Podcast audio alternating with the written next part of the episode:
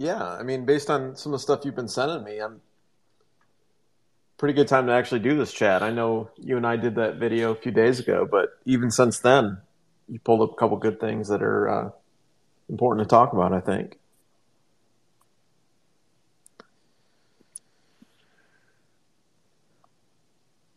What's going on tonight, everybody? Hey, Walk of Fire. Here, y'all. Stop talking. I'm excited to hear what you uh, what you've been finding, MB. Well, it's still cooking, but we got some uh, definite stuff some we can share and kind of uh, lay down the uh, groundwork. Um, and it's also one of those things that you you start looking at and you realize other people were already ahead of you and that just never got the uh, acclamation that it should have. But uh, hopefully, we can at least do our part to uh, make people bring bring it to the awareness that it deserves. And uh, the, but the other thing is bringing in the context of things that we've learned recently. I think that's really important. Oh, absolutely! It's amazing how many you know discoveries and things that you can find when you're digging that it's it's someone else has put together a lot of pieces, but now that you know more, then you can you know add that to the bigger tapestry, um, and it it gives it a whole new life and a whole new meaning. So just you know, of course, you know we want to uh, you know hat tip and and you know give uh, give kudos to to people who have uh, done lots of the groundwork before us. But you know when you find something that that connects to something new, you know make sure and and and keep pushing it out there. Yeah, I think we can go ahead and get started here. And, and for those that missed it today, Bongino had a nice shout out for Walk of Fire. It was good to see Walk of Fire being thrown out there.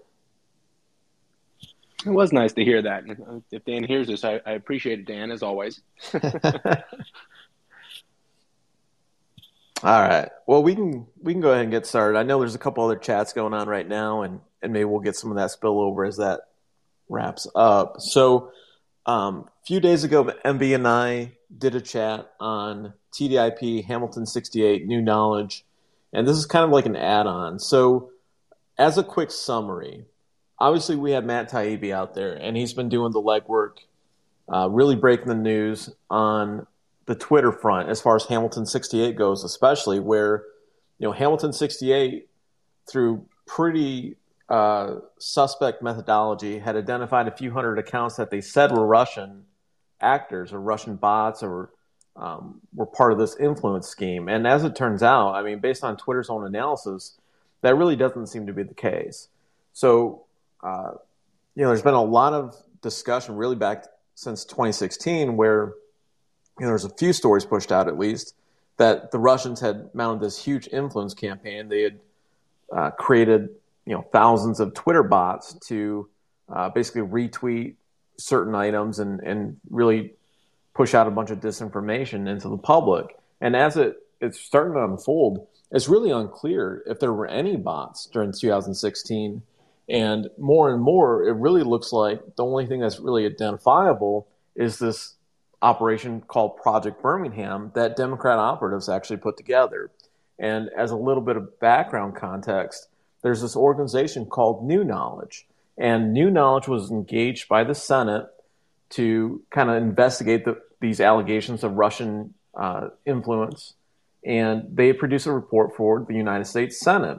And while they were doing that, and wrapping that up, during the 2017 special election in Alabama, they actually mounted a false flag operation. And that's been out there publicly now for a number of years. And uh, New York Times, Washington Post, NPR, a few other places have some articles on it. And basically, they just created at least 20,000 Twitter bot accounts.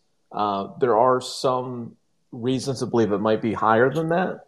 But based on some reporting that we have, and Margot Cleveland, I think, called this out a few days ago, where over one weekend, Roy Moore, who was the Republican candidate for Senate in the state of Alabama, in one weekend, he had 27,000 followers, and by the end of the weekend, he had 47,000. And uh, the 20,000 accounts were said to be, you know, Russian in origin, and they used that as a smear campaign against him. Uh, you know, this big operation where they said, oh, you know, he's in bed with the Russians. The Russians are supporting him. You know, he's a stooge for Vladimir Putin. And it was not true. That was an operation being done by new knowledge operatives. And what's really sinister about this, and, and MB, you know, kind of refound or found so, sort of this connection, it's that, you know, we, we kind of knew this, and I think there was another user that tweeted it out even after our video, in which you know the same it's the same people. The new knowledge and the hamilton 68 group they're they're really the same people. There's actually a, a connection between the dashboards that they were creating. So with the same people you have hamilton 68 going to the united states senate and they're saying hey roy moore you know the russians you know created tens of thousands of accounts and you got to look at roy moore in alabama when in reality it was their friends at new knowledge that were creating the accounts and so you have a situation where the Democrat operatives did a false flag operation.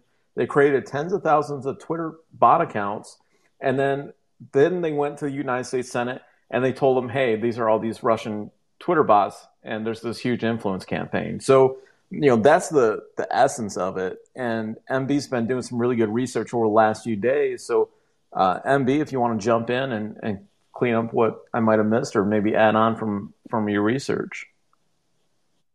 Sure. And uh, I'm going to have to throw out a lot of different names real quick and uh, some organizations just uh, to give some context. But uh, I think it's important because these names always seem to come back around and connect with each other. So uh, Reid Hoffman is the billionaire that was one of the founders of LinkedIn.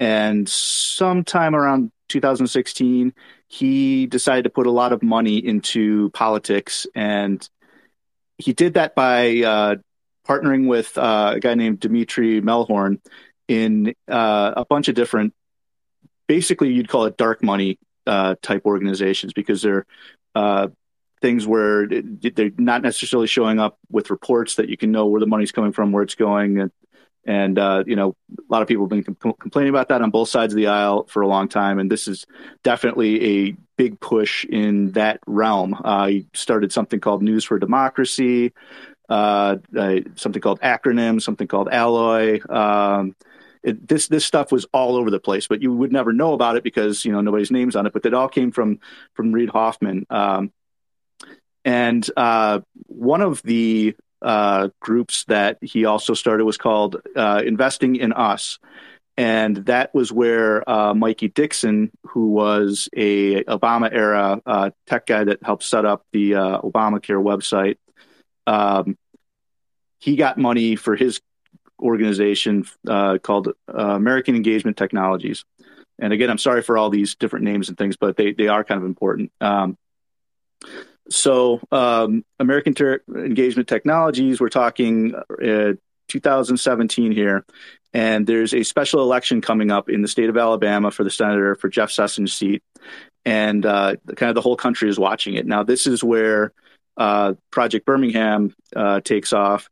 Uh, American Engagement Technology is definitely involved. New Knowledge was hired by American Engagement, uh, I'm going to call it AET. Um, and we don't know exactly where one starts and the other begins. There's a lot of gray area here that no one has gotten the answers to. So, um, 2017, these guys uh, uh, make this uh, Russian bot system to basically frame uh, the Republican candidate.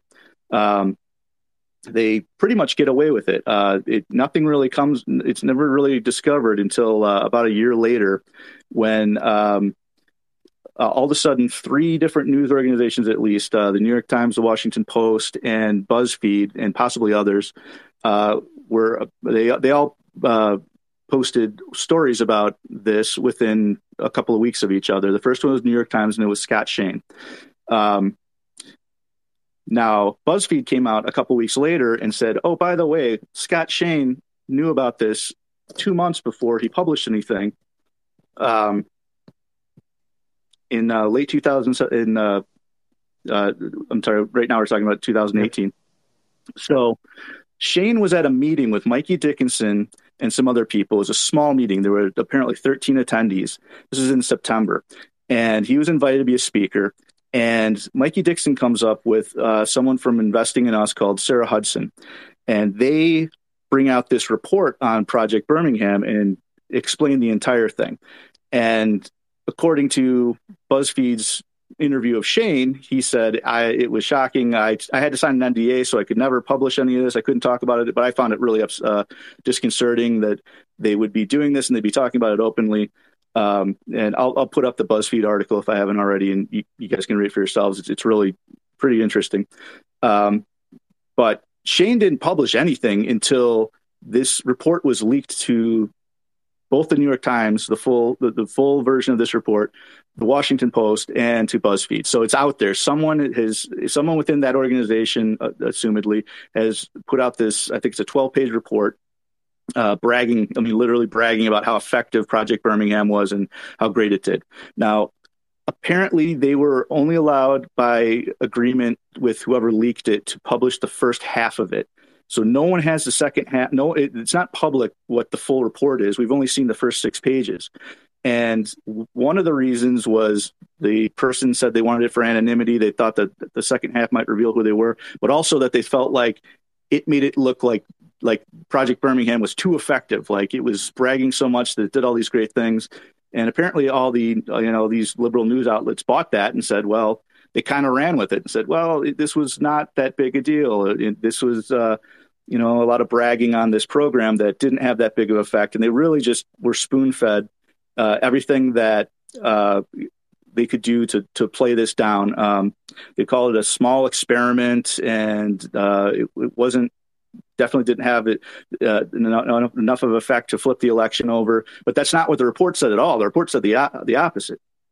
So the question becomes: Did the person who leaked this was this done as a limited hangout because they, for some reason, knew that something that this was going to come out at some point, and they wanted to, uh, you know, establish uh, an, an, alibi basically, or, or, level the playing field, so that uh, when it did come out, they they would already have the party line of, oh, it was a small thing, yeah, it was a mistake, we shouldn't have done it, but it wasn't a big deal. Well, it was a big deal just in the fact that uh, they either did what they accused the Russians of doing, or uh, perhaps who knows? This, maybe this wasn't the first time this was done. So we don't really know. But um, so th- those were the big finds, and those came out. Um, Dan Cohen at uh, um, uh, Gray. What's their out? Gray, the Gray Zone. I'm sorry. He did. He uncovered most of this at the time, but it kind of flew by the underneath the radar, and that was long before all everything we learned about Hamilton 68. So we know that new knowledge was basically one of the founders of Hamilton 68. And we know that New Knowledge was somehow wrapped up in Project Birmingham and was, was involved for sure. So American, AET with Mickey Dickerson is pointing fingers at New Knowledge. New Knowledge, New Knowledge is saying we didn't do it. They're pointing fingers back and said this is not our kind of report. And so we don't know who did what. We don't know who wrote the report. We don't know who leaked the report. The one thing we do know, know is that Mickey Dickerson threw a meeting and made everyone there sign a uh, non-disclosure agreement and read that report and bragged on it. So that's something that we we have we know for a fact, and we know that Mickey Dickerson is somebody that should be talked to to find out where did he get this report? What did he know? Um, if you go back and look at these articles in the New York Times and Washington Post, they interviewed all these people, but they just let them off the hook. They didn't. They, they just let them give their party line, and they didn't. Uh, they they certainly didn't pin them down and say, "Well, how did you get this? Where did it come from?" Uh, you know, simple questions that any journalist should ask.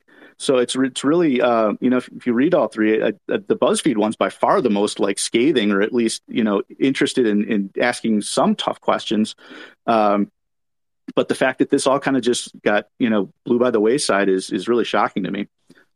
Anyway, I talked enough for a minute, so yeah, no, that that was a good summary, and you know with Sarah Hudson being a former Department of Justice official, also being involved in this this scheme in some ways. It's pretty interesting to see all these Obama officials being around these political schemes for you know the Democrats here. And there's a there, there's a few points I wanted to pile on. So back when this these stories came out, and this is late 2018, where they're reporting on stuff that they're doing the prior year in 20, 2017.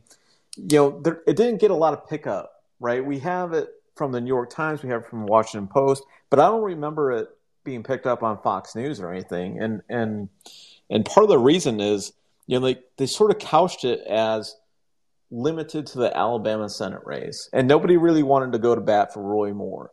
But in the larger context, what we seem to be looking at now is a situation where these researchers from New Knowledge were engaged by the United States Senate to produce a report on the Internet Research Agency. And they kept telling the Senate, like, hey, there's all these Russian bots, there's all these Russian bots, you gotta gotta look at this. And when they were asked to produce evidence, they repeatedly couldn't produce any evidence, or they would refuse to turn over this list of accounts. They were keeping that closely held because they knew everything would collapse if they actually turned over this information.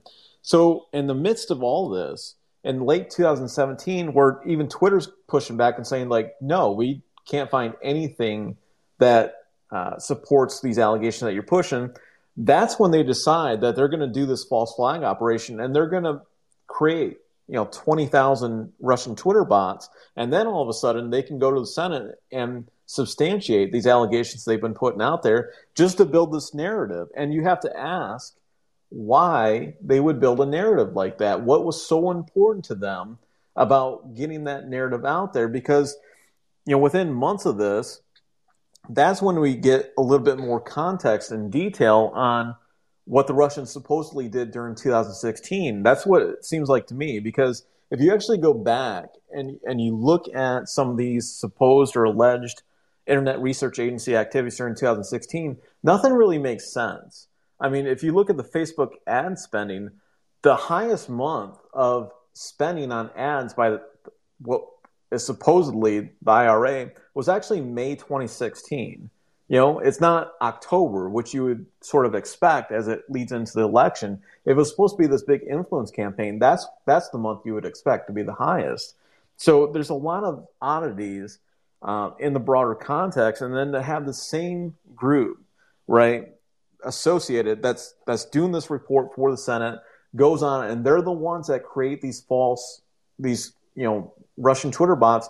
You just have to ask, like that just doesn't make sense to to go from the, being the person reporting on it to being the person doing it, and that just creates so many more questions for 2016.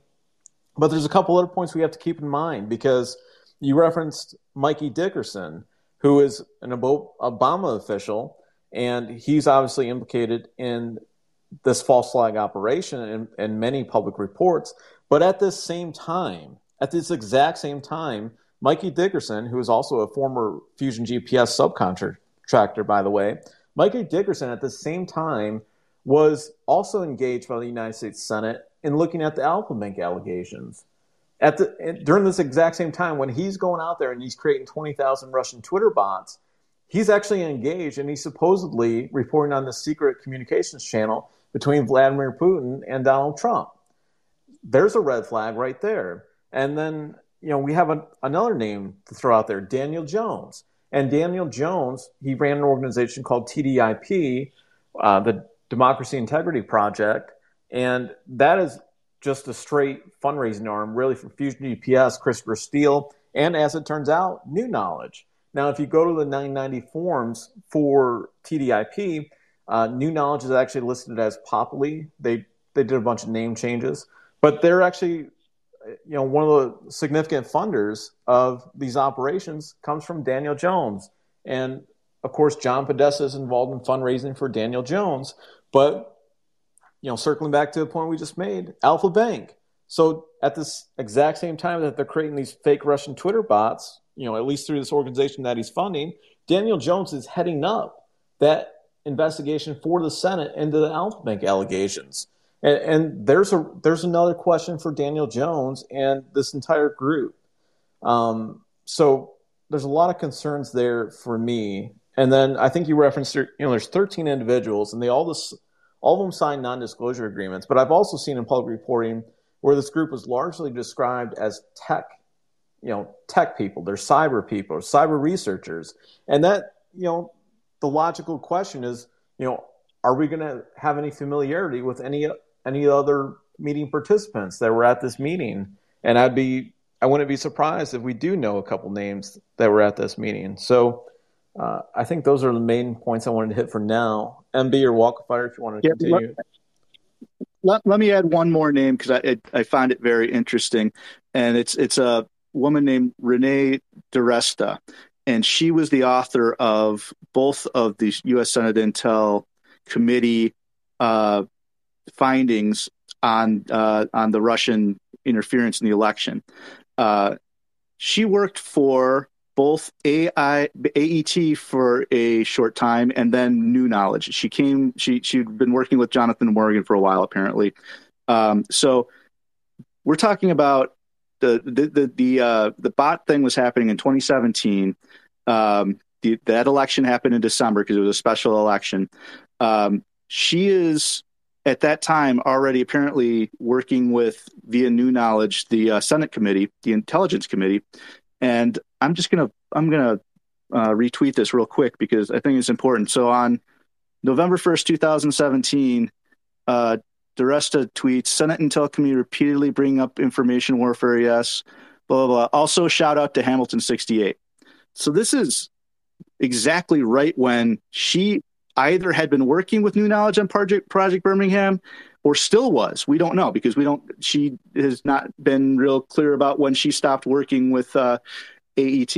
But um, Dan Cohen seemed to think that she was actually running Project Birmingham at some point. He has that in his in his uh, uh, article. I don't know if that's true, but she seemed to be definitely some some something of a wheel here. And she wrote her, her name on on the uh, Intel committee conclusions. Uh, it's it's absolutely crazy. It is crazy, and um, in the broader context, I mean, and the backdrop of this is the Internet Research Agency, and they were indicted by Mueller for alleged activities.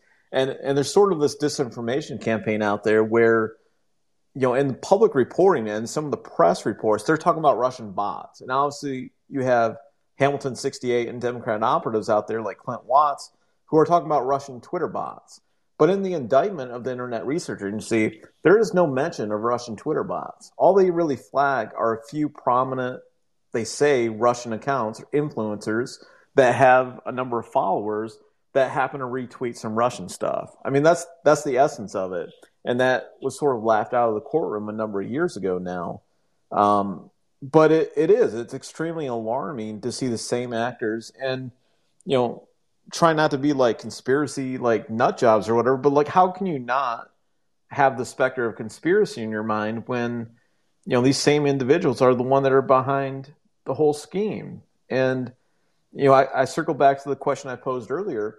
Why would they do this? I mean i don't think they were really interested in the alabama race i mean yeah they wanted to win yeah, they wanted to dirty up Roy Moore, but they really wanted to give this evidence to the Senate. And why? Were they were they trying to give Congress and Senate justification for an impeachment? That's what I, I sort of suspect. They wanted to to continue getting enough dirt on Trump and you know, they just kind of hoped there would be something there where they could, you know, this might be the tipping point for an impeachment. That's what I sort of suspect. MB or Walkfire, you haven't spoke yet. You have any thoughts?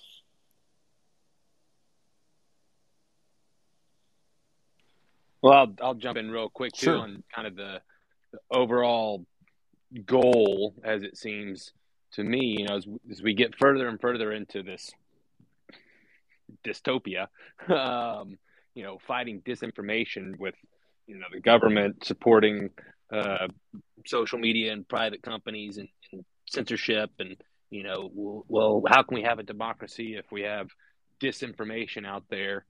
Um, you know I've, I've mentioned before um, about how you know Trump came in in 2016 and and really knocked the legs out of the uh, quote fake news narrative that had been being slowly injected into our national discourse for you know several years leading up to 2016 um, and again, this I'm not trying to go conspiracy as much as just human nature, political nature, however you want to say it. You know, the the the, the first thing that totalitarian uh, regimes do is is control the means of communication. That's why in, in, war, especially before the internet, you know, you, you go into another country, you, you take over their radio stations, you take over, you you grab those so that you can control the narrative, the communication, and that's what we've been seeing for years now with fake news, and, and that was scared so many people with Trump as he came in and and you know just shone a light on it and said, "Wait a minute, you guys are the fake news," and that became a right wing talking point as opposed to a left wing talking point. So what do they do? They they they just shifted the narrative now that oh it's not fake news it's disinformation that we're fighting it's misinformation that we're fighting. And that's it doesn't take a conspiracy it just takes like-minded people all, you know focused on the same thing. How do we shut down dissenting voices that stray too far from the approved narrative? And you know all this stuff with bots and censorship and everything that we're starting to see more and more how formalized it's becoming with this partnership between the federal government and, and, private companies to to push unwanted conversations out of the public discourse. And that's where i see a lot of this hamilton 68 project birmingham all of it russian bots the internet research agency it, it's all about giving them cover to um, to to crack down and, and, stamp out any of these dissenting opinions or voices that they don't like. Um, you know, you think you think back to the the founders and the First Amendment, and, and what were they trying to do with the First Amendment? It wasn't that they were scared that the government would pass a law saying you you cannot criticize the president it was for this sort of stuff. It was saying, no, the government can't come in and tell you what is true and what is false, what is good information and what is misinformation. That was the entire purpose of the First Amendment. And and to watch it slowly get turned on its head to say, oh well, the only way to protect democracy is by stamping out anyone that doesn't agree with us is it's it's scary, it's flabbergasting, it's all that. Um, so, you know, watching, seeing how they they play both sides. Well, let's amp up, you know, fake Russian bots, and then on the other side, say, see, look, here's all these Russian bots, and what happens within a couple years, we have, you know, the intelligence community partnering with with Twitter and Facebook and Google and everyone else to say, well, this is you know how we how we save the country is by uh, just just stamping out you know any sort of voices that we don't like, and and it's really scary um, to think how much information and, and just communication we have missed out on or not been able to see because it's been stamped the accounts that got banned or anything like that. It's it's all the rest of us that self censored and said, "Well, I'm not going to say anything about X because I'm going to get sent and banned if I do that." So you know what? I'll talk around it, or I'll you know talk about it offline, but not online. And it's it's it's crazy just how much they manipulate you know how we interact with each other online now. And I think that's a big big part of all this that's that's happening. Absolutely, and uh, I, I guess I'm thankful that they didn't deem like our RussiaGate stuff as disinformation because we all could have been banned, and and I think you know we probably were closer to that than we might acknowledge or we might know about because you know all the narratives have been set. I mean, they you still see it if you go to left wing accounts today. They're pointing to the Senate intelligence community report. There's points in the Mueller report, and all that has been totally debunked. I mean, there's just no value in those reports at all. It's just a total waste of time. Whatever they did is co- almost completely worthless. Um, but as it relates, I mean, circling back to this Project Birmingham, just the fact that you have Mikey Dickerson and Daniel Jones, and we don't know the full extent of Daniel Jones's involvement in Project Birmingham beyond the fact that he funded them. So uh, you would think he would have to know a substantial amount about what they were doing, um, or he would have to have gotten some type of summary. You'd you'd have to ask him, obviously.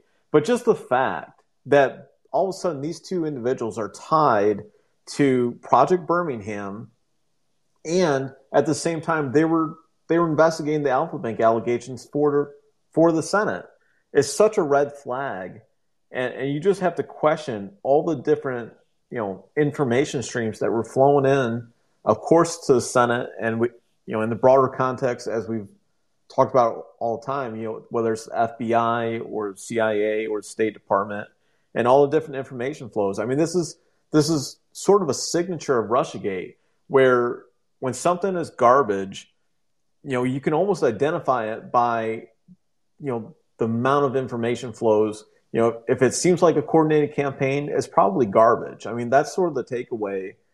And if it seems like it is coordinated, it probably is coordinated, right? And you know, nothing about the timing of anything that happens in Russiagate seems to be a coincidence. It seems to be, you know, a concerted effort on their part. And the more you look at different events, not even, you know, Project Birmingham and Alfa Bank, I mean, you can almost pick up that as a signature and look at little bit of everything, I think.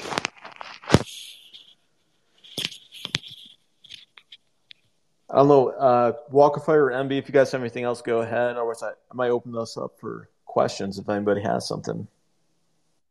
Yeah, I just wanted to reiterate that the the takeaway for me is that this stuff is happening simultaneously, literally simultaneously. That you have the Senate committee and new knowledge is in there. Uh, their people are running the show. Some and we I still understand exactly how that worked out. Um, they, they sort of hijacked the whole thing. Um, and simultaneously, Project Birmingham is happening. Like it, it's just it's it's it's unbelievable that the same people are running a false flag operation that they admitted to. This is not, you know, they admitted to it. They said, "Yeah, we did it, and uh, it was probably a bad idea. It was no big deal, though." And at, at the same time, they're they're the ones that are basically running the show in the, in the U.S intelligence committee for god's sake. It's just it's it's unbelievable that this isn't a bigger story and a bigger deal. It is a big and and i think that i hope that congress can take another look at this and go look we need to find out what what is in the rest of that report that no one's ever that has not seen the light of day you know? Uh, we need to find out who was at that meeting we need to, to, really get to the bottom of this and find out if people that were working for the senate were also involved in a false flag operation in the senate operation at the same time that's a huge deal so I, man, I really hope that this thing uh, comes back to to some prominence and gets some legs because this is uh, it's it's it, this is a, a, it's a big deal. That's all I could say. Yeah. Well, and, and as and as Undead said, you know, I think you really hit a good point of no one wanted to, to come in and, and defend Moore on this. You know, it's like, okay, yeah, he, he was kind of a, a kook and you know they picked the perfect race to do it and you can i can almost picture them you know thinking about it saying hey this race doesn't matter because you know, the republican's not going to win anyway or shouldn't win anyway or you know he's he's cookie or however they want to say it like th- even if this you know makes a makes a difference it's not going to make a real difference because the democrats going to win anyway and even when we come out and say that we, we did this no one's going to want to come in and, and defend the losing candidate, which is exactly correct. Um, and so, even on the right, you know, when it came out, we kind of saw it. This is ridiculous. This is horrible. But what do we want to do? Do we want to have a a new election? You know, for for this guy? And it was it was masterfully done. And and I hate saying that about the other side, but that's where they, you know, kick us in the ass every time. Is they know how to manipulate and play the game. And unfortunately, it, it is two sep- separate rules. You know, if the right came in and tried to do the same thing, of course, they would all go to jail.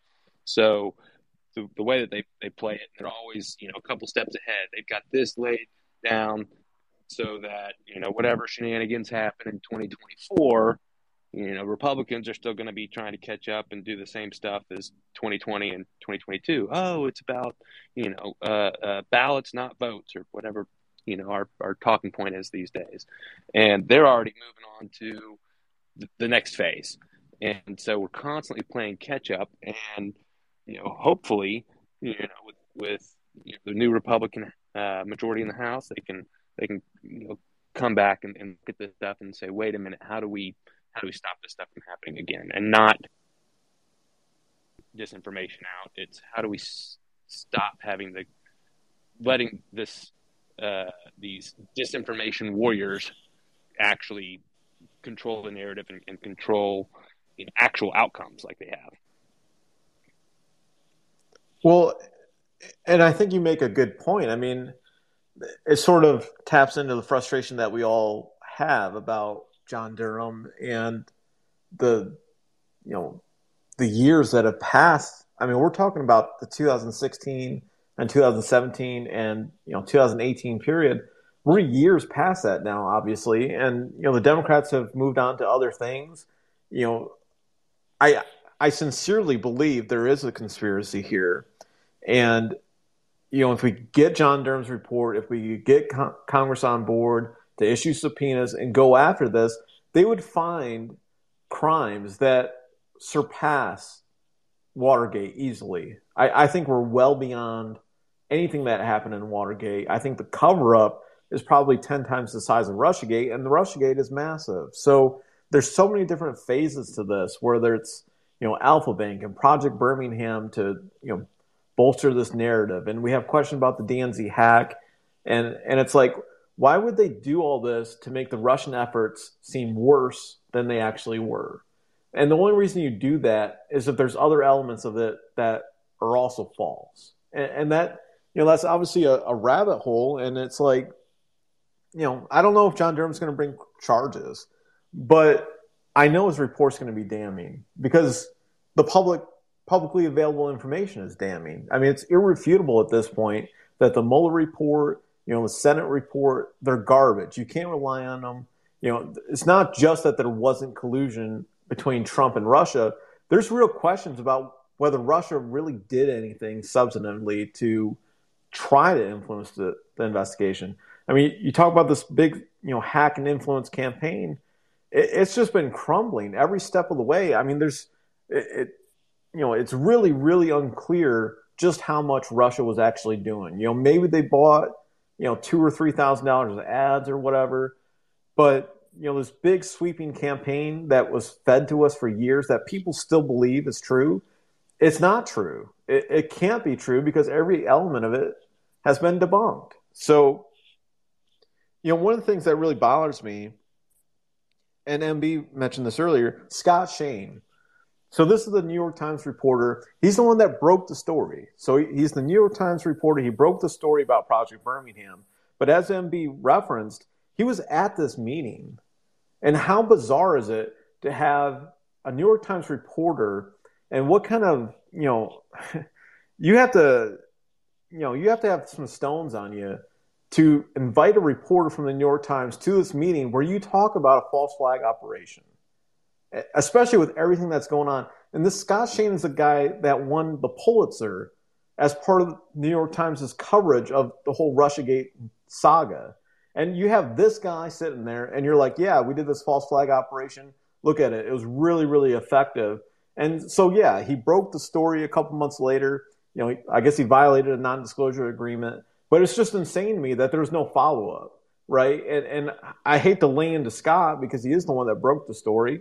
But it's like, how do you not follow up with this before you retire, before you, you hang up your stirrups or whatever? How do you not dig into this further? How do you not push out that, that report that apparently, you know, is floating out there? How do you not have this, you know, I just don't understand it. I, I, don't understand how a group can invite a reporter there or have a reporter there and think it's okay to outline a false flag operation. And I think somebody's got to answer questions, and, and it's it's insane to me.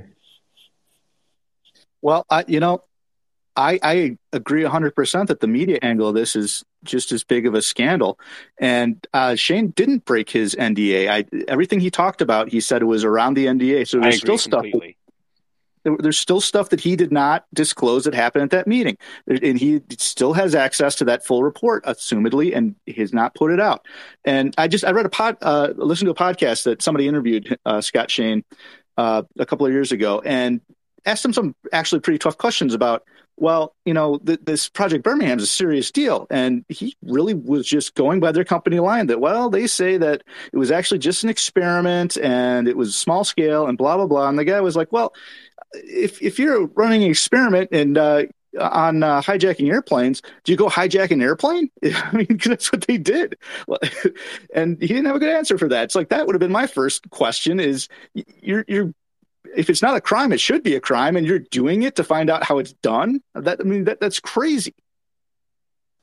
I mean, w- once you establish that Clinton had paid for the dossier in October 2017, and everything had started had already been falling apart. I mean, even if Scott Shane didn't have inside information to the progress in the Mueller investigation, there were clearly signs out there that there were some issues. So, in the context of, of him sort of getting the heads up on this into 2018, and you know, how do you not, how do you not really dig into like, if you're at this meeting and you're saying he didn't violate a non-disclosure agreement, and there's more information, like that's that's totally insane. Like, I, I just can't I can't wrap my head around that whole sequence. I'll, I'll do one better on that. Yeah.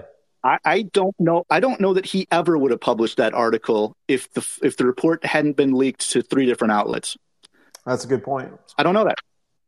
Once he knew that it was out there, he knew he was going to have to write the article. I have no evidence that he would have done it otherwise. Well, I think it's an important to point out, and you pointed out earlier. He didn't mention that he was at this meeting. he omitted that fact from his report. That was actually something that BuzzFeed, BuzzFeed actually put out there. So you know that's kind of that's kind of unusual to omit something like that.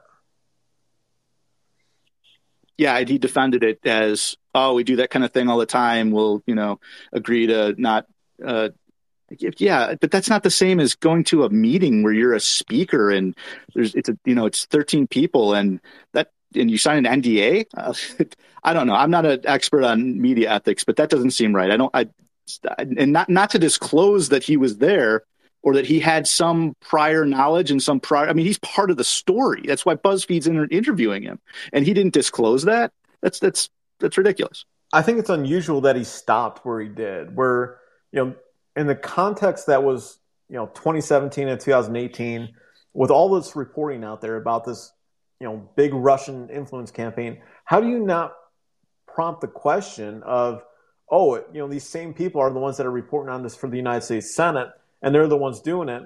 Why didn't he put the question out there, like, okay, did they have something to do with 2016 and some of the reporting that's out there, or is this all, you know, he he seemingly just took their word for it, like, oh yeah, we just did this, you know, as a test of the Russian procedures or whatever. And, and, how do you just accept that at face value and like, oh yeah, you know, they were just testing this out?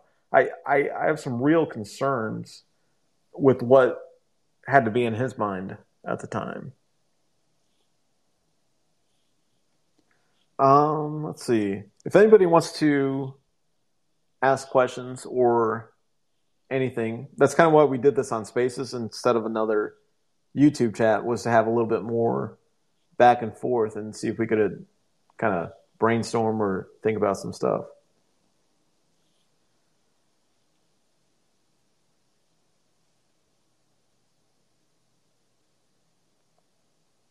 Anybody? I'll keep it open for a minute or two.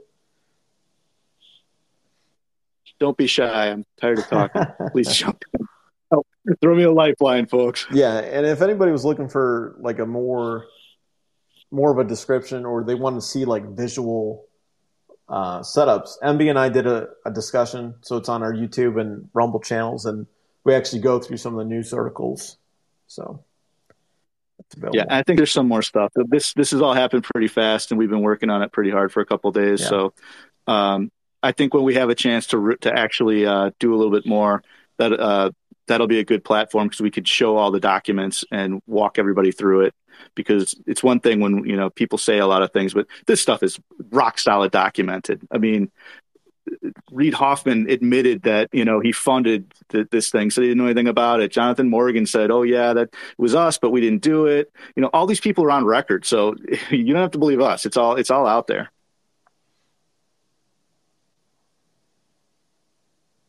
And and I think it's just important to keep this in mind as Matt Taibbi continues to report on Hamilton 68. And Matt Taibbi has certainly alluded to new knowledge in his reporting. So it's not like we're, you know, adding on like a great deal. I mean, Taibbi knows all about new knowledge. And, and I think, he, you know, he's, he's certainly included that in some of his reporting.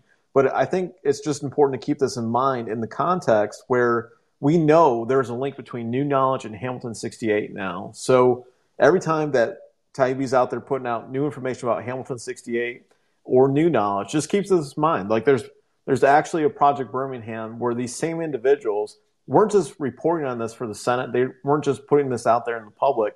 They were the ones actually doing it. And then they fed their own work, their own false flag operation. They held it out there as legitimately, you know, the product of Russian actions. So that's pretty insane. Um, I think you're connecting. I don't know if it's working or not, but if you wanted to speak, go ahead. Hello. Uh-oh. We got you. okay. Uh, I was wondering if you guys had looked at or what you thought about um like the level the la- Apologies, folks. We'll try to get this sorted out.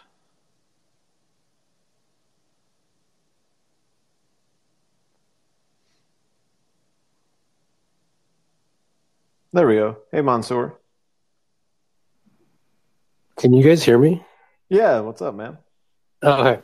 I was like talking for um I was just I would just had a question. I was wondering if you guys um um had looked into or what you think about like the layer on top of these these participant private companies. So by the layer above, I mean like like I think Elon today tw- tweeted out something about uh, the Department of State uh, Global Engagement Center. Um, or more specifically, like remember all the Krebs stuff in the Department of Homeland Security? Um, they have that thing called the like Election Integrity Partnership. Um, so some of those other groups that were that were working with the companies like Atlantic Council, um, the Digital Research Lab, all that stuff. You guys like looked into to some of that because kind of echoing what I guess Walkafire was saying. Um, you know, like the new knowledge and the the what do you call it? Which operation was it? The Roy Moore operation. You know, like in 2017 was after Trump was already elected. Um, so that doesn't affect like Trump's election, but that's like when they first started pushing all this disinformation. Um, I don't know what you want to call it, tidal wave um, beginning in 2017, and like also as Walkafire kind of said, like we're we're like well beyond 2017 stuff now, right? Um, as far as the 2020 election cycle goes, everything that they're doing now is so much more formalized. Um, they're legitimate, quote unquote, departments of both Department of State and Department of Homeland Security now that now we actually have detailed records on exactly who and what they were censoring in some of the 20 election uh, run up. You know, actual Twitter accounts, right right wing Twitter accounts. We have way better reporting on stuff that happened already in the 2020 election cycle. So, I guess my question is, I, I don't think I've heard you like speak about, you know, that that governmental layer above that is operating with all these same people. Um, like I forget the DiResta lady. Um, she went from New Knowledge right into like I forget what she's running now.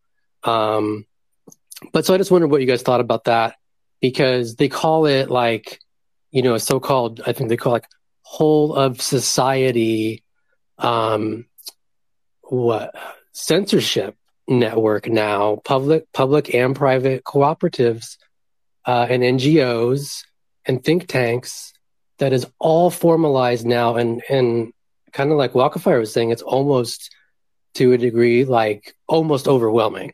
Um, almost seems impossible at this point to untangle. So yeah, I just wonder what you guys thought were, thoughts were on like the larger, especially because if you look into Atlantic Council, um, like a lot of their goals are synced in transatlantic um, you know like atlantic council is is london based and they were deputized by department of homeland security to censor americans in our 2020 election. So we're like well beyond uh, Project Birmingham um, to a scary degree. And just wondering any thoughts on that in general. Thanks. Well, I think it's we're talking about a couple different things. So as it relates to Project Birmingham, I mean you're you're really you're talking about what was effectively a Clinton operation.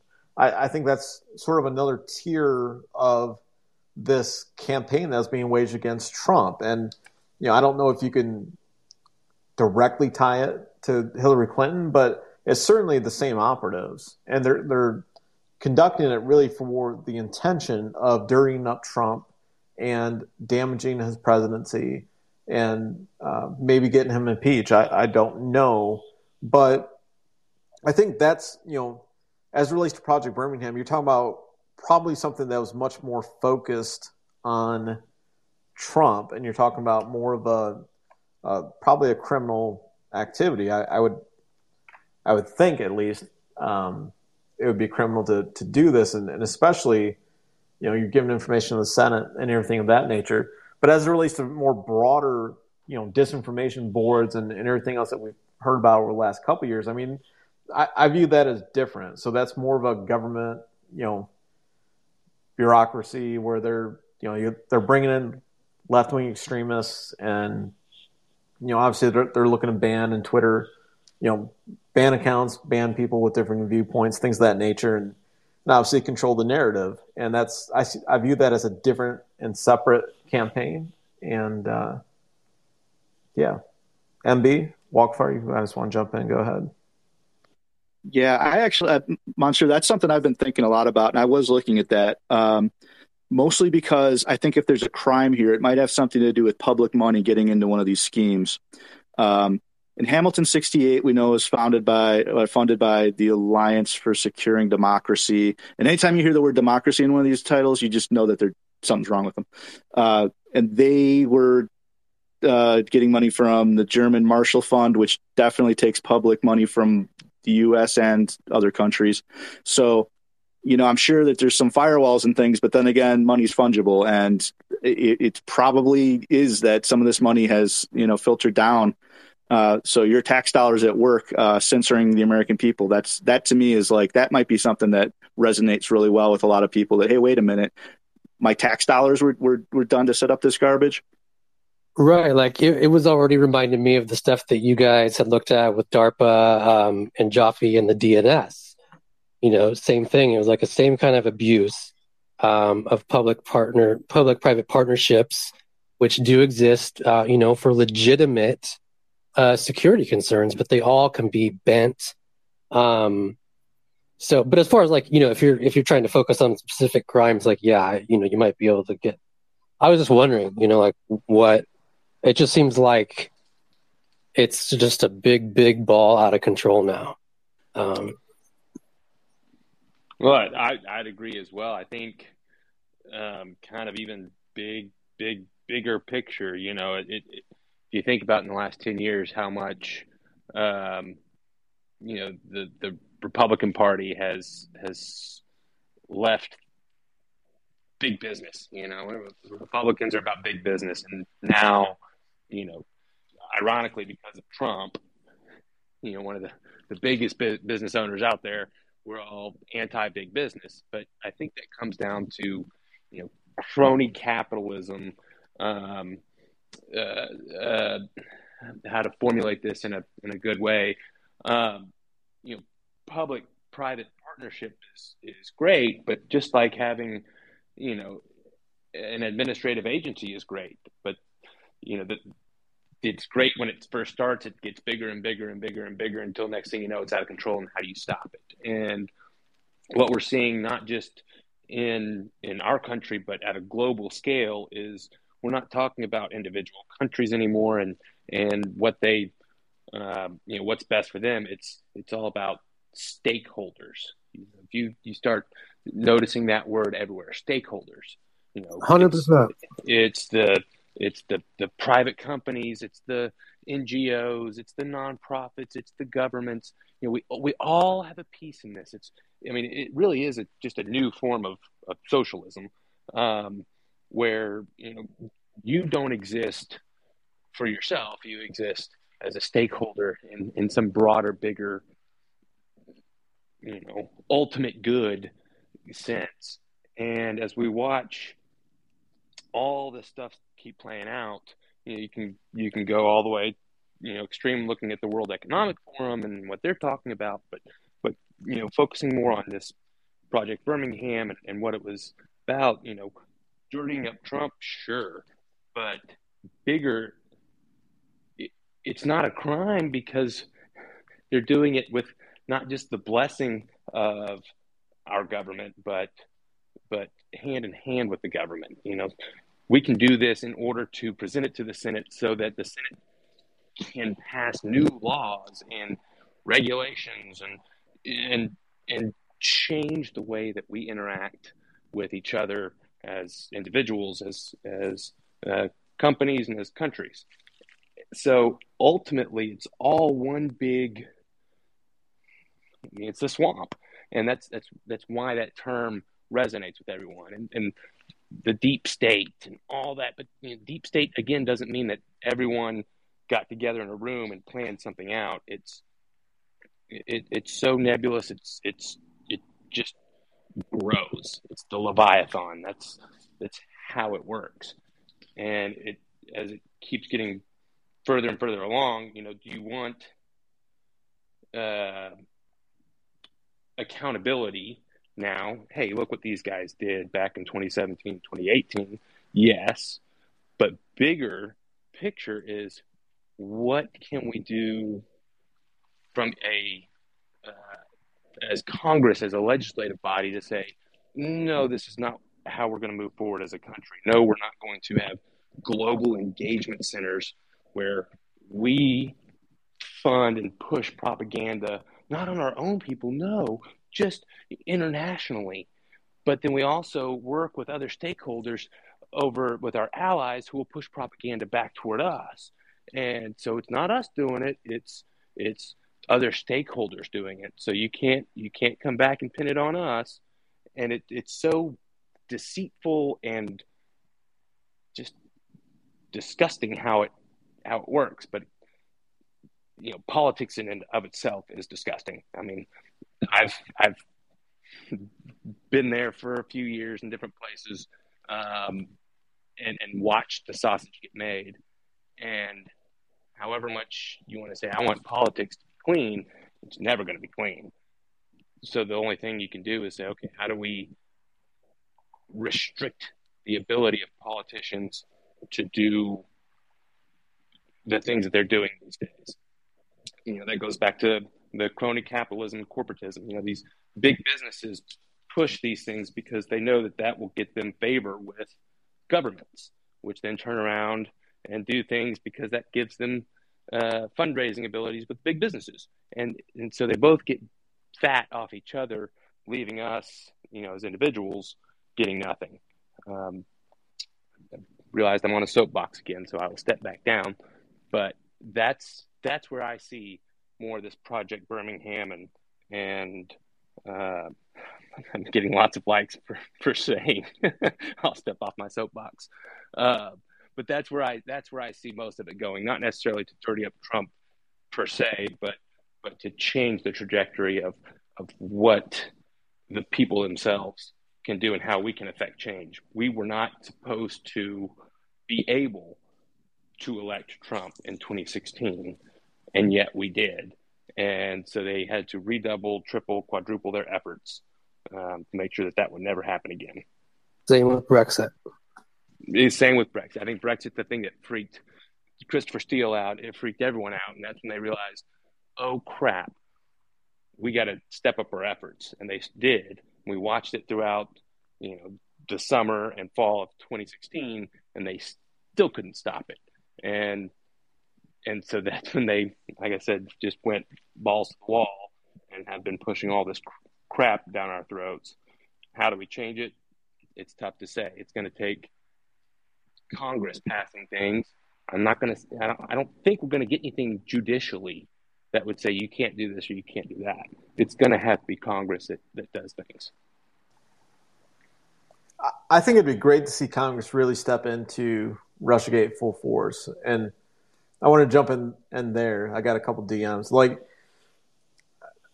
you know, I I don't know what they're really going to do. I mean, they certainly talked a good game where you know they're talking about you know going against the weaponization of the government. They're talking about you know looking into RussiaGate and you know all these different scandals and you know th- there might be too you know too many eggs in the basket where I, I really wish they would just focus on russiagate and you know all the different things that we've we've found over the last you know couple years and and really look at it because I, I always make this point every spaces chat. John durham's report is not going to have everything and it's not going to be the end. You know everybody wants it to be the end. It's not going to be the end because it's, it's just not going to have you know if anything it's going to be through the lens of john durham. And uh, you know in so many ways we're going to have questions and if you're an honest person you're going to want to hear it from these individuals that durham heard it from too so you know i would like to see them call in you know a daniel jones or a mikey dickerson or a Reid Hoffman you know, Reid Hoffman kind of did, you know, he posted an article, he wrote an article himself and said, Oh, I'm so sorry, you know, I didn't know. Okay, we'll call him in. And let's, you know, he, he knows names, right? Who did you speak to? What did they tell you they were going to do? You know, where your emails? Give us all the emails. And that's something they can absolutely do. And just put this out there in the public because this should be a major story. You know, we know about this. We know about a global data collection program. We detailed that in a video a couple, I think, a week ago. Um, we know there are a lot of issues with the DNC hack attribution. We know it's some of the same researchers implicated in the Alfa Bank scandal, and here, you know, more researchers implicated in the Alfa Bank scandal are, are now associated with this. And it's like, I want to hear from these these guys. You know, I, I don't want it all through the lens of John Durham. And I'm sure it's going to be a great report. It's going to have a lot of answers for a lot of different questions, but it's not going to have everything. So let's get those subpoenas out there. We only have two years before this next election. And, you know, if they're going to raise objections, that are, if they're going to fight the subpoenas, let's do it now. You know, let's have that fight now and let's not get into a situation like 2018, I think it was, or even 2020, where, okay, I think it was the Senate you know, issued a bunch of subpoenas and then nothing happened, right? People just ignored them. You know, they didn't have to do anything. And we still have some of the same questions. And uh, I'd like to see them get going a little bit. I'm still giving them another week or so before I really, you know, bring the hammer down in my public, public comments on them. Not that they, they care about what I think, but, um, you know, I'm going to be pretty critical if, if they're, they're not going to look at Russiagate because – as important as everything else is, and, and I, I certainly think they merit inquiries. You know, this is about you know a group of people, a pretty large group of people that put our com- country in jeopardy. I mean, that's what they really did. They they they tried to overthrow a president. That I mean, I don't think that's hyperbole at all because it wasn't just about not getting him elected. It was about keeping him from ever being reelected. And you know, I think they were really pushing towards an impeachment. So um, obviously, we had three years of nonstop coverage of this. I don't think it would hurt for these same organizations to to do a few more months of coverage. I mean, we had all those months, and now you don't hear anything. You don't hear anybody talk about Project Birmingham and the connections that we just made over the last couple days. You don't hear them reference to the global data collection program that MB&I de- uh, detailed a week or two ago, and there's some other there's some other finds, there's some other things that we we know about. So um, that's my that's my soapbox. And Robin, if you want to jump in with a question, it's probably good for me to go get off my soapbox. Thanks, you guys. Hi. Hi. Um, wow. You know, I just I just want to say I'm so grateful for you guys because you you bring a, a level of uh, clarity to a lot of issues. And I've been listening to so many spaces this last week about different aspects of this whole thing. It just, I feel like I need to go back and reread everything and re listen to everything because there's just a lot. And it feels like it's layers upon layers to me. I call it incestuous. Um, you know, when that CR, CJR article came out uh, by Gerth, that kind of put a lot of things into context in sort of layman's terms again. You know, I don't know how you guys feel about that, but I mean, it felt like for once somebody had hit the nail on the on the head with some of this stuff. And and um and yet of course everybody was you know on the left was putting it down okay and i come from the left. I'm not a i'm not a right or left. I'm an independent. And i left in 2016 after voting democrat for 40 years. So i am really um, keen on getting to the root of what happened in 2016 and it started in a primary with you know the dnc and so i'm just i I wanted to share that um, today I heard a bunch of, I think it was two or three FBI, FBI whistleblowers in one of these spaces. And I think as I put it down in the bubble down below, and I noticed it was seven hours, and I'm like, well, I didn't listen to all seven hours.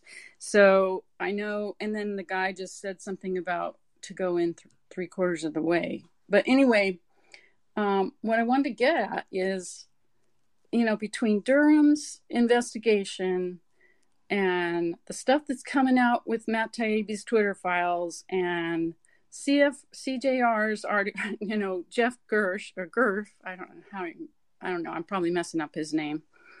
Um, I, I think the momentum is climbing. People are starting to talk about this more and more and asking questions and connecting the dots. And that's what this room was about today earlier that I listened to. They were connecting all kinds of dots, and people were just like light bulbs going on in their heads in there, you know?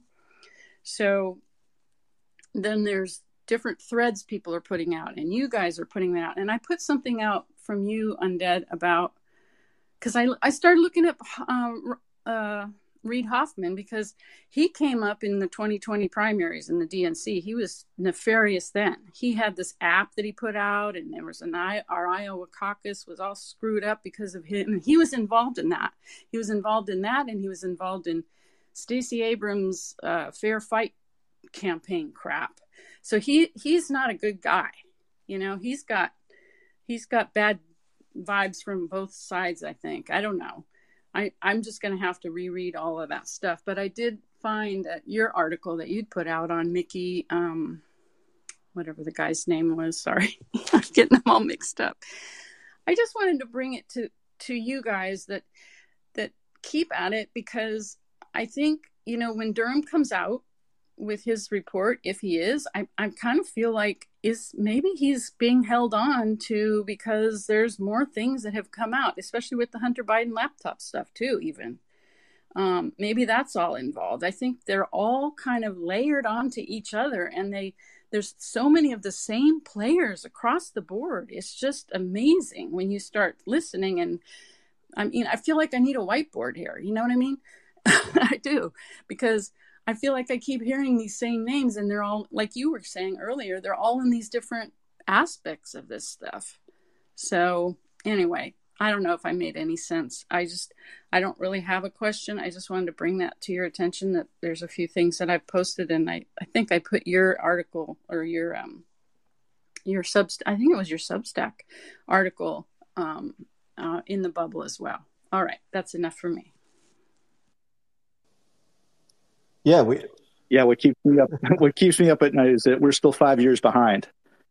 like we're looking at stuff from 2017 still, and especially with the tech stuff. How much is it advanced? You know, we're we're we're so far behind, and uh, until some progress gets made, where some of these people start answering some serious questions, we're not going to know. I mean, we have a group here that is acknowledged that is proven to have run a false flag operation on an American politician on purpose, and we know that group is involved in a lot of other things, and so we know that there are people who do that. And, and that they've never been questioned; they've never been put under under oath, as far as we know. Uh, that, that's that's nuts. I mean, all, all the different aspects of Spygate we still have questions about, and this is one where there's people that could give us some answers, and that hasn't happened yet. I think there's. I mean, I think you're spot on, MB, and and this is where the Democrats really have a leg up on the Republicans. They have an element of pageantry where even if there's no substance to allegations that they're they're looking into, the way they spin it, and they'll do primetime hearings, and they'll you know they'll push out all these narratives, and they have you know er, all these different layers of how they're going to attack different things. And you know what? We have the substance on our side. You know, we have justification for asking the questions we want to ask. I would love to see the Republican Congress bring in some of these guys, do a primetime hearing, you know, put them on the spot, eight o'clock at night, and just start asking questions. And you know what? If they want to take the fifth, leave them up there. Make them take the fifth all night long. I'd, I'd be fine with that. You know, it's not a courtroom where you know they have to worry about what the you know influencing a jury or anything like that. I don't care. Leave them up there. Let them take the fifth, or better, have them answer the questions. You know, why is Daniel Jones funding you know this false flag operation? Why you know why there's why is there so much wrong with the Alfa allegations and, and sort of his investigation of that? And, you know, let's put all the information out there. Let's get all the reports, put it all out there. And, uh, you know, as far as classification goes, I don't even like, as far as the Republicans go, they made this big deal about they're going to be like the church committee. You know, that's what we heard about for weeks. They want to be like the church committee. Well, the church committee exercised unilateral declassification authority. They didn't they didn't listen to the executive branch. The executive branch, the president said, "No, we want to keep this classified," and you know the church committee said, "No, we're going to put this out there anyway," and they unilaterally declassified it. And and you know this Republican Congress, this subcommittee, they can certainly do that if they choose to, or they can read it into the record, and they're protected in, in doing that. And you know, there's so much that's wrong here. Give it to us. I mean, you know, I think, you know, this corner has certainly proven ourselves and proven our ability to piece together some pretty important information from documents that get released. So give us the, the HPSCI report on the ICA. You know, give us some of these other transcripts or, that are in there and, you know, read in the CrowdStrike reports into the record. You know, whatever it takes to get the information out in the public and – you know, whether it's us or whether it's another group, we'll start connecting the dots. I mean, you, you don't even have to, you know, engage all your staffers in this big long investigation by that point because we'll do it for free. You know, we, we enjoy doing this kind of stuff. So, you know, give us the, the tools and we'll put them together. You know, I remember when, um, um, well, now I just, the name went out of my brain. Um, the guy that's uh, from Kentucky, the guy, the Massie. I remember him being in one of the one of the rooms, and he was, you know, acting like he was going to come back to some of these rooms because he was gaining information from. I don't know if it was your guys's one or where who I was listening to at the time, but I feel like we should start inviting those guys that are on that committee, and um, and Matt Taibbi and give him some of the search terms you need and, and, and just start involving the people that are actually digging in or or like Massie has is the guy that's going to be on that committee. He's going to have to ask the questions, right, and get the subpoenas out. It just feels like there's just so much information out here, and they aren't accessing it because who ha- I'm sure they don't have time to sit and listen for five hours or two hours to these spaces. But there's a lot of good wealth of information here and it feels like oh i just want i want the people that could do something about this to like have their lights go on go wait a minute look at this you know what i mean can can they be this stupid that they don't see all this stuff? I mean seriously maybe they're just too busy. I don't know. Well i i i, think that you make great points and i want to go back real quick to you know you brought up the cjr uh, article or, or series of articles um, which I think kind of addresses a little bit about what you're talking about. You know, and as Undead said, you know, the, the, the Dems have the pageantry where we have the substance, but you know, our substance is, you know, uh, a lot of it is just in my head. A lot of it is in Undead's head, and a lot of it's in MP's head. And we will talk about it in in uh, DMs or um, on spaces like this and they can go five hours. How is someone supposed to distill all of that? Um, and when those CJR uh, articles came out, and I, I read through them, and I I don't think maybe one or two little small things, but I don't think I learned anything actually new or explosive. But, but I thought it was great as a distilled narrative of what happened and how the media uh, ran with this whole you know Steele dossier crap and and how it snowballed and and I was talking to some different folks. I said, "This, this is what I can send to someone who's not involved, who hasn't followed it like we have, who hasn't you know read all the Twitter threads and listened to all the spaces and interviews. This is something I can send to someone and say, take 20 minutes out of your day, or 45 minutes out of your day if you you know really want to read it slowly, and read this, and you will get." So much more than me trying to say, okay, now read this New York Times article over here and read this BuzzFeed article over here. And then if you read this uh, Twitter thread here and then go listen to this Spaces for five hours and then come to me with questions, you might slowly start to figure things out. It's being able to package things into that narrative form and show this this is what you need to know. This is the the, the top of the line, the big picture, the 30,000 foot view of what's happening or what's happened before. And that way you can get people to really start understanding what's happening. And I think that's what, um, you know, I'm just spitballing here right now. You know, even the Durham report, we're going to get so much information from that, and it could be 500 pages. And most of the public is not going to read it. They're going to listen to what Sean Hannity has to say about it, or what Rachel Maddow has to say about it, or someone in between. You know, what what needs to happen is, is little cliff note versions of reports or the stories or you know the Project Birmingham. You know, just being able to compile it all with citations and say, here's a ten page overview as opposed to you know this sprawling uh, you know, web of links and sources. And so I think that's something that our side, the, the, the, the church committee, you know, maybe even people in the corner can can devote some time to. You know, I, I don't want to, uh, you know, promise anything that no one can can produce, but I think that's that's kind of where our focus needs to start being is how do we distill this into something that can be passed on to a layperson and at least get them the basics simply, easily, and quickly.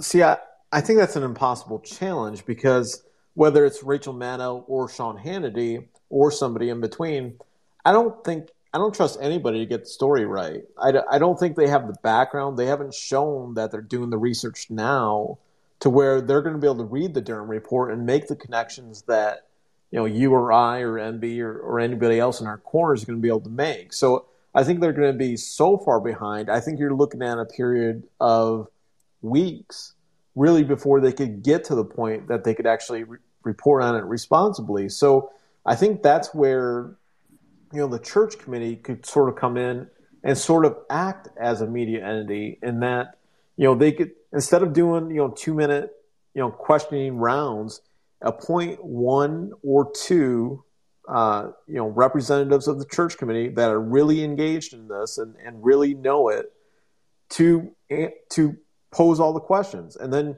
you know 8 p.m every night you know one week maybe you're going to do a dnc hack so you you line up all your witnesses. And the entire week you're just going through for maybe an hour and a half you know 8 p.m to 9.30 p.m you just have these witnesses up there you know you open up with a 10 minute overview of what you're you're talking about and why and you know then go through your, your questions with your witnesses. And maybe you don't even give the democrats a chance to, to ask questions. I mean you know we saw enough of that with the, the january 6th committee. If you don't have the people asking questions that you want then you know you don't let them ask questions. And and we can be a little bit more like democrats like that but you know between 8 and 3 and 9:30 p.m. just have you know have your witness up there, have two witnesses, and you can run through those questions in an hour and a half pretty easily. And that way, you know, it's on C-SPAN. And uh, you know, more and more people don't trust. You know, they don't go to CNN, they don't go to MSNBC or Fox News. You know, if there's a, a hearing out there, you know, it's going to be pushed out on Twitter. It's going to be pushed out. It's going to be covered. People are curious about this stuff, and and they're going to want to hear this. And I, you know, hopefully, you know, you would think like Fox News or somebody would cover it, but you're talking about millions and millions of people hearing stuff they've never heard before, and you don't even need to wait for John Durham. I mean, I think it'd be great for them to, to do the hearings now. I mean, start getting the witnesses up there, start doing the interviews. You know, find out which ones you want to put in a prime time spot. Maybe maybe there's others you want to keep behind closed doors, and and start going through that. And then you know what? When the John Durham report comes out, that's your big you know that's your big climax, right? That way you can take all the information out there. You know, you can bring in John Durham, interview him, ask your questions, and everything and that way you're disseminating the information responsibly you know to millions and millions of people and you know you're just not going to get that without that's the only way that i see this country finds out what happened in russiagate you know we're talking about events seven years ago because the media is just not going to do it uh, you know the left-wing media is going to say uh, you know no criminal charges that's going to be the headline that's all they're going to talk about and then they're going to talk about whether john durham you know was on a witch hunt or whether you know they need to investigate John Durham and and you know go after his law license. That's what they're going to be talking about on most outlets. And then on the right wing side, they're going to say this is so bad. How can John Durham not have bring, brought criminal charges? That's going to be the discussion. And the meat of the report and all the important findings are, are going to go by the wayside. And, and they're not going to talk about the right right topics and they're not going to pose the right questions. So um, that's me on my soapbox again, but I, I put a lot on the Republican Congress to really step into a role where they're doing oversight over what the government did, over what you know some of these contractors did, but they're also doing a public service and they're pushing this out there um, and getting more eyes and more information directly to people. That was a lot. Um, does anybody else have questions or they want to step in with something?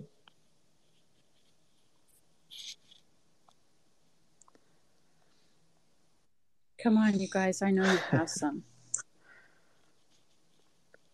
well, that's that's all right. Um, we can go ahead and, and end it here. I mean, like I said, MB and I, you know, we did a video on the stuff on Rumble on YouTube a few days ago, but uh, we felt like doing this on Twitter as a Spaces chat would present an opportunity if people did have questions, um, wanted to be available and a little bit more engaged with that. So I'm going to go ahead and end it here, guys. Uh, hope everybody has a good week, and uh, we will see you next time. Thanks a lot, you guys. Thanks, everybody. See you guys.